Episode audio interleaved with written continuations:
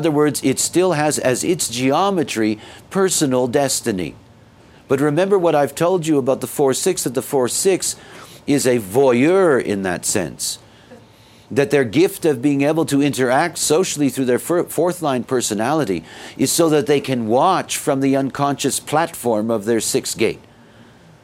And particularly the 4 6 is voyeuristic when it's in the interregnum between its Saturn return and the Chiron return, between 28 and 51 years of age. During this time, the sixth line is in that phase of its process where it's up on the roof being aloof. So, what you have in the 4 6 is that you have this waiting through its relationships to take the opportunity to influence others. But while it's waiting for that opportunity, it's up there on the roof watching everything objectively. That's the way it plays out its life's theme. That's how its purpose gets to be played out. In other words, this is the opportunity to actually ultimately become a role model.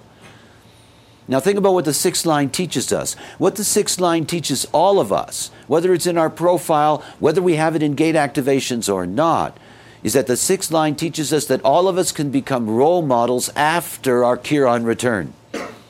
Something to think about. You know, the process of the sixth line is that it spends its first Saturn cycle, that 28 years plus, it spends its first Saturn cycle living out an essentially third line theme of trial and error.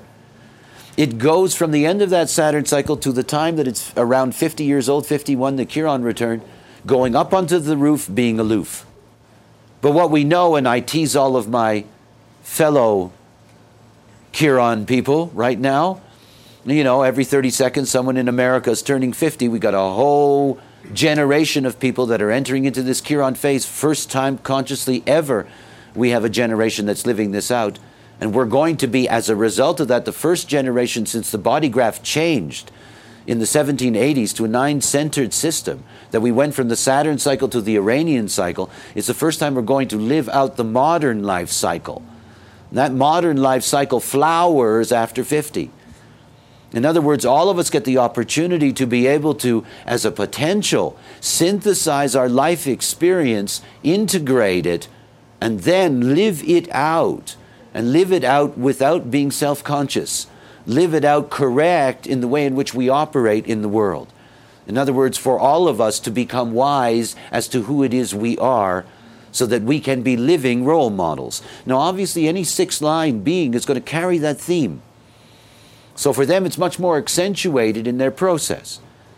In other words, somebody like this, you have to see what a six line sexuality is going to look like. He was a famous playboy.